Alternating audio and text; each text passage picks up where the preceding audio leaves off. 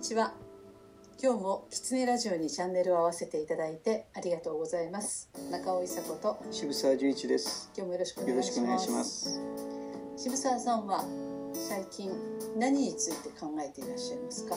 そうですね。まあ改めてそういうこと言われてみるとなんだろうなと思うんですけど、まあ仕事はねどんどん進めなきゃいけないから、はい結局このやりたい自分のやりたいこととか思うことをどう実現していくかっていうことで、はい、どうしたら相手に伝わるかとかね、うん。それからどういうこのルートで行った方が実現性があるかとかっていうことは多分考えてるんでしょうけど、それは別にその人間として考えてるってことでもなくてほうそういうことを言われるとね考えてることが一つあるんですよ。はい、うちの事務所に野良猫がよく来るんですよ。はい、ところがこういろんな野良猫が来るんですけど、うん。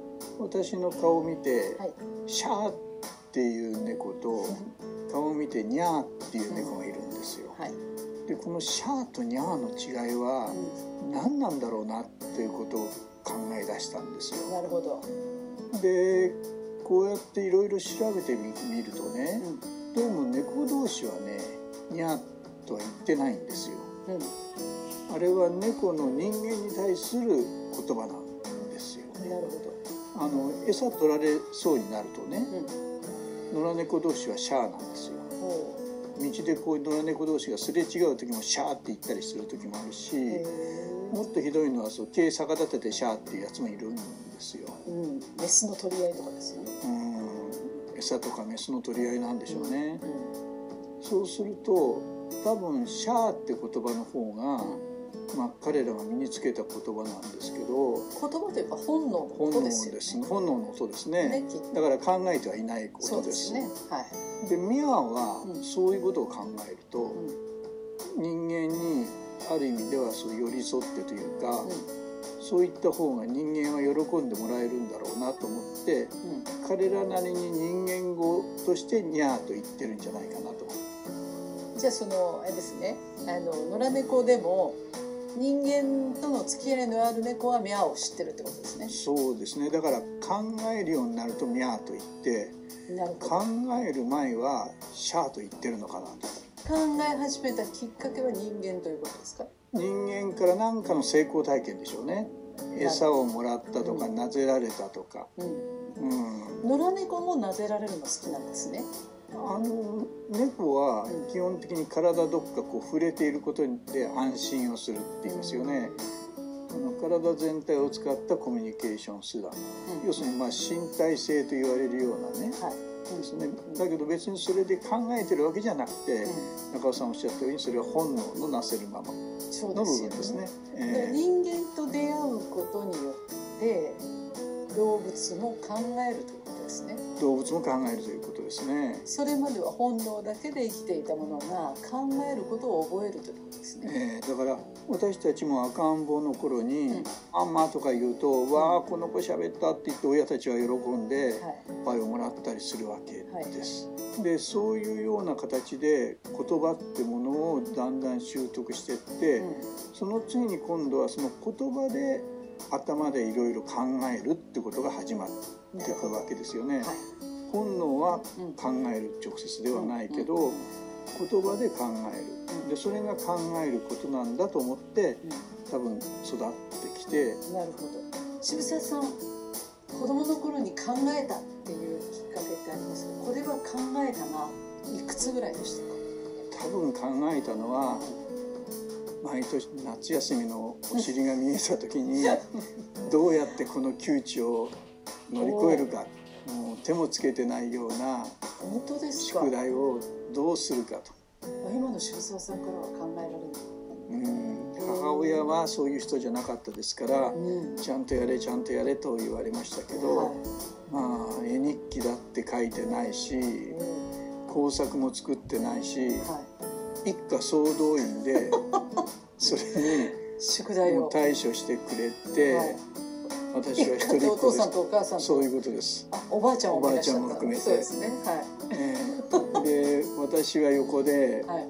もう夏休みがあと2日しかなくなるんだとかあと1日しか僕の夏はないんだと思ってメソメソ泣いてたって記憶はありますね。それは考えてくれたのはお母さんとおばあちゃんであって石伏さんは 嘆いてたわけですよね。嘆いてたわけです。考えたっていうのはいつでしょう考えたっていうのはねそれこそね考えたこと。だけど本当にねうん。考えたのはうん。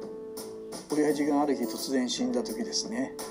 ああそれはじゃあもう20代後半になって。20代の後半になって。それまでは父が当たり前のようにいる世界をはい。どう自分なりに生きていくかということそれを考えてればよかったんですけどはい頭がなくなった瞬間に自分が家族のことも自分のことも全部考えなきゃいけなくなったんですよ。なるほど。そのびっくりしたのを覚えてますよ。怖かったし、そうですよね。それまで考えなくていい人生だったんですそう。学校の先生が宿題与えてくれましたからあるいはテストが出てきてうん。それをやってっていい点取れば親も褒めてくれたし先生も褒めてくれた。そうですよ。でいい大学へ入りはいあるいはいい就職先をこう見つけていくと周りはみんなそれなりに祝福をしてくれる。なるほど。ただそれはこう自分が宇宙の中で見つけたものではなくてうん。目の前に絶えずこう出てきたものですよね。だから本当に考えるってことは自分が本当に孤独になってそこからだったですね考えるきっかけが必要だということですよね。そうですね。考えるにはね。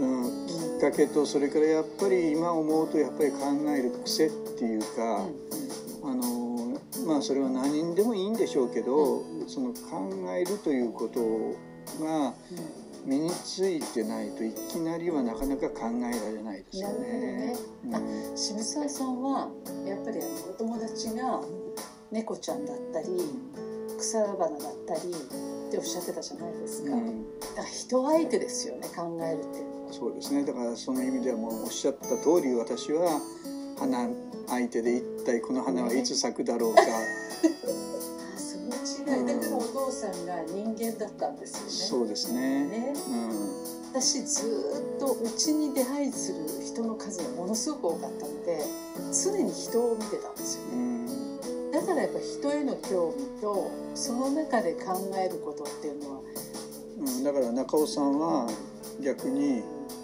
ずっと人との間で考えてきたもの。でそれがもう少し今度は広い社会が見えてきた時に逆に考えるということが変わってくるわけです変わよねって。きましたね。うん。そこは最初の頃に渋沢さんとラジオした頃にあのお話ししましたけど旅に出たことによっていろんな人に会うわけですよね。でその土地で暮らす人たちに自分と違う生活を見ることで考え始めるわけですよね。だから自分と違うものというものに対してあの若い頃は拒否受け入れられない自分は自分でしかないって思ってたものがそうでもないかな。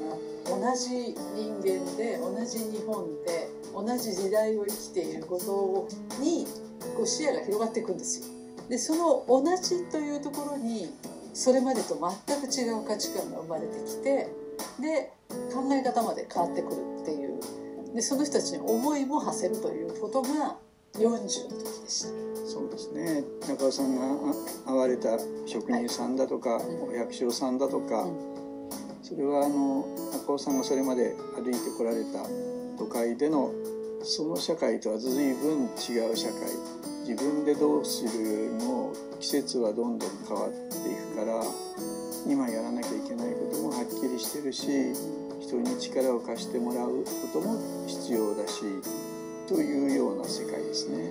そうですね、うん。だから先に自分の暮らしがあって、うん。そこから人の付き合いが生まれてくるものと都会はどうやってその自分のあの夢を実現させるためにどの人を使ってあのうまく生きていくかっていうことを考えるので真逆なんですよ。うんそうすると、うん。そのまさにそのどうやって都会で生きていくかっていうことは、頭の中でうん。言葉で考えるんですけど、はい、その中尾さんが見られた役所さんだとか職人さんは、どちらかというとさっきの言葉で言うと身体性で考える。はいでそれは逆に自分の直感だとか自然に対する感性だとか、はもう第5感第6感まで全部フルに、えー自分の才能を発揮しながら、うん。